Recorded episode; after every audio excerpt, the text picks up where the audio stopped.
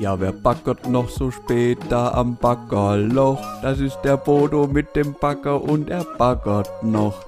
Manche baggern, die anderen reißen damit einfach Häuser ein. Was ist da denn schon wieder passiert? Ja, das ist eine sehr gute Frage. Wer auch noch was weggerissen hat, ist zwar ist den Erfolg des guten Fahrradfahrers. Und zwar äh, hat er leider von seinem Trainer einen Skandal an den Hals gehängt bekommen, der nicht so witzig ist und der im Jahr 2021 auf jeden Fall auch nicht mehr hingehört. Nee, absolut nicht. Zum nächsten Thema mit dem Impfen, das ist ja bei dir wieder perfektes Timing, direkt vor dem Urlaub einfach wirklich die zweite Dosis noch zu bekommen. Also Hut ab und gute Reise, sage ich da. vielen, vielen Dank. Aber gute Reise. Ähm, wer passt eigentlich in der Zeit auf meine Pflanzen auf?